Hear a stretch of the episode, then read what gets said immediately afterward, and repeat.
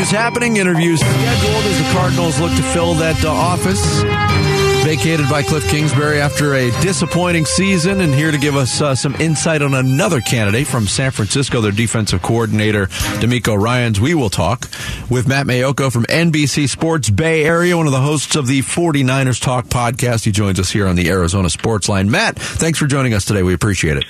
Oh, it's my pleasure. How are you guys doing this morning? Hello. Doing well. Uh, we're in a much different place in Arizona football wise than you are in the Bay Area. We'll get into the, the, the playoff game coming up, but uh, in your mind, and, and, and covering DeMeco Ryans the last couple years as a defensive coordinator, he's an up and comer. He's a hot name, a hot commodity. He's doing a lot of interviews. How ready do you think he is to be an NFL head coach? I, you know, it all depends on what kind of staff he can put together. You know, obviously he's a defensive guy. Played in the league a long time. He's a young guy. He hasn't been coaching all that long, but he, he's uh, I mean, he will be a head coach at some point, and it's just a matter of basically. My guess is probably when he wants to be a head coach, and I think he's going to be. Yeah, I don't think he's just going to jump at the first opportunity. Last year, he had a second interview uh, set up with the the Vikings, or at least they wanted him to come in for a second interview, and he declined and said, "You know what? I think I have more to learn. Uh, I want to return back to the 49ers and you know do this on my terms." And so that's what he did, and and his stock has only increased. He's he's an impressive guy. There's no question about it. Um, you know, and talking to Nick Bosa, he says that he's never been around a coach as good as DeMeco Ryans, and it's what he pointed to was his ability to just relate to players. He has that kind of innate sense of how hard to push, when to back off, you know when to when to get in somebody's face, when to pat him on the back. He said he's never been around a coach who just knows, uh, just has such a good feel for being able to relate to people and get the most out of them. So, uh, yeah, I mean, I, I'm a I'm a big DeMeco Ryans fan. I don't know you know, like I said, I mean, I think a lot of this comes down to when you get in that room and you start talking to a potential employer What's your plan? You know, who's going to be your offensive coordinator? Uh, you know, who are going to be your your position coaches? You know, what's your overall plan for the organization? That part, I I, I have a really good sense that you know DeMeco is going to crush all that that part of it. You know, he he works well with people.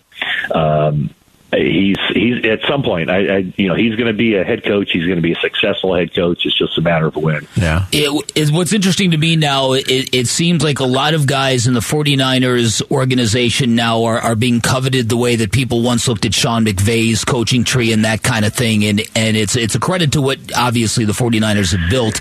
Um, how do you draw the line between the transcendent talent the 49ers have, particularly on defense, and and DeMeco Ryans' skill um, as it might extrapolate to being a head coach? Yeah, I mean that's a great question. I mean, there's no question that you know the, the coaches generally on the better teams get looked at, but I I don't know that you know when I think about DeMeco Ryans as a head coach, I'm not thinking of him from the X's and O's standpoint. You know, there are certain things that you know some guys like uh, Kyle Shanahan, for instance, when when he became a head coaching candidate and and the 49ers hired him, it wasn't. I mean, it was because he brought with him a great offense, and he was the, had the X's and O part just absolutely nailed. And then I think because of that, because of the respect he had around the league, he was able to bring great coaches in with him.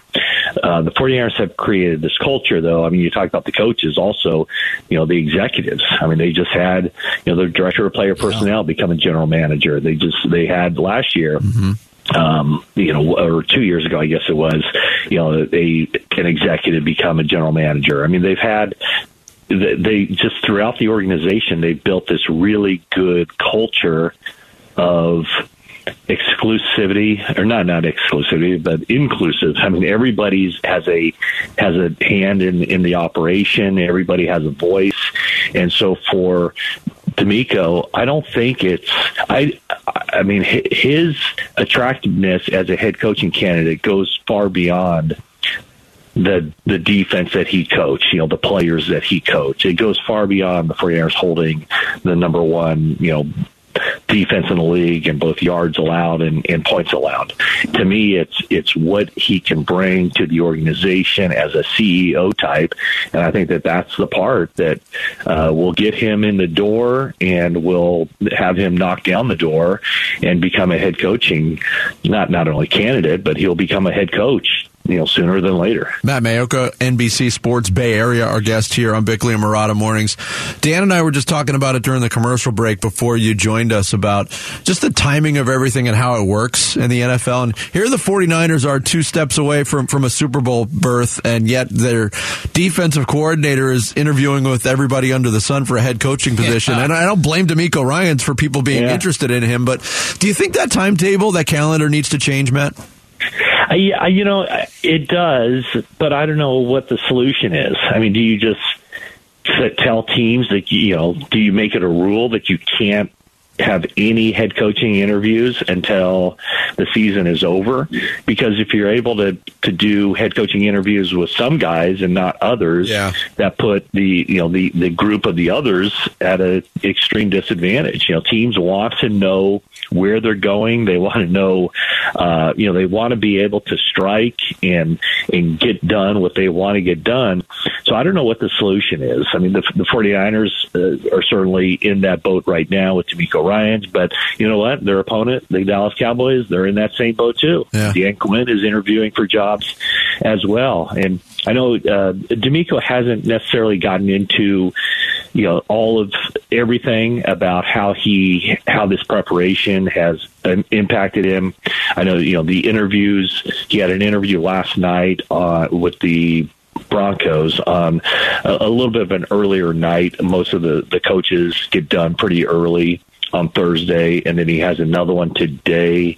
Um, and so it's, Friday is a, a lighter day. Yeah. One of the things that Dan Quinn talked about, though, was that he does all of his preparation for these interviews in the off season because he uh-huh. knows that you know, he figures that he's going to get head coaching interviews, and he also figures that the Cowboys are going to be in the playoffs.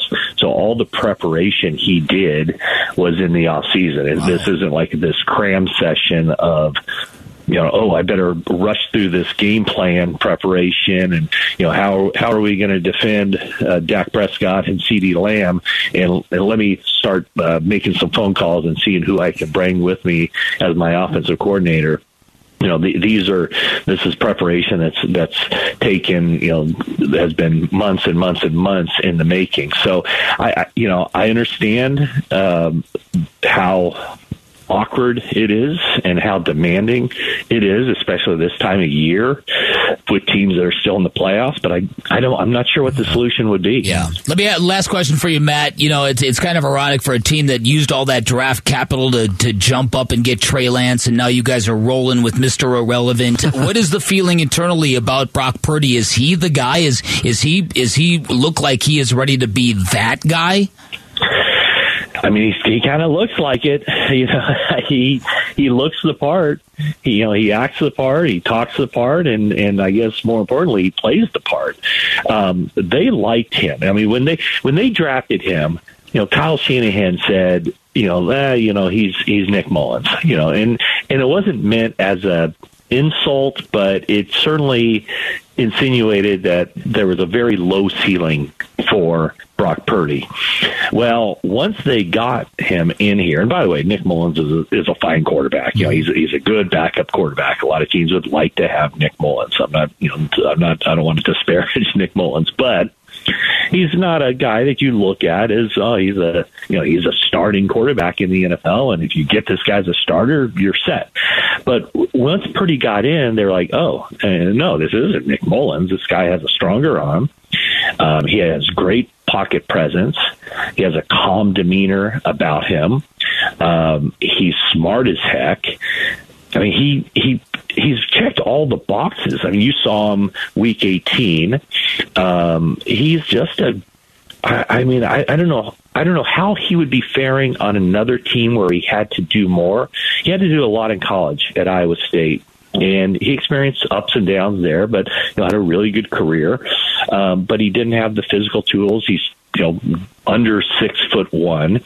Um, he's obviously not an imposing guy, but man, he's quick. He can he can escape the pass rush. He keeps his eyes downfield. He the the great thing that he has going for him is that um, he has great playmakers. Yeah. I mean, all he has to do is just run the offense, which he's done. This is a very complex offense, but he, you know, when he makes a mistake, he makes it once and then he corrects it and then, you know, they move on. So it, it's difficult for me to say at this point, after watching him play, that they can take him out of the lineup ever. You know, I think he's earned that. And so even though they traded up in the 2021 draft to select Trey Lance and, and invested obviously a lot of draft capital to get him, I, I just don't know how you can possibly take Brock Purdy off the field because of how well he's played and how well he fits this system. So, you know, that's a that's a, a big time question for Kyle Shanahan and how they're going to to deal with this in the off season. But I mean, at this point, it's really difficult to imagine anybody other than Brock Purdy leading this team for the long term. Yeah, it's been amazing, Matt. Thanks so much for the uh, time and the Thank insight today. Always good to check in with you.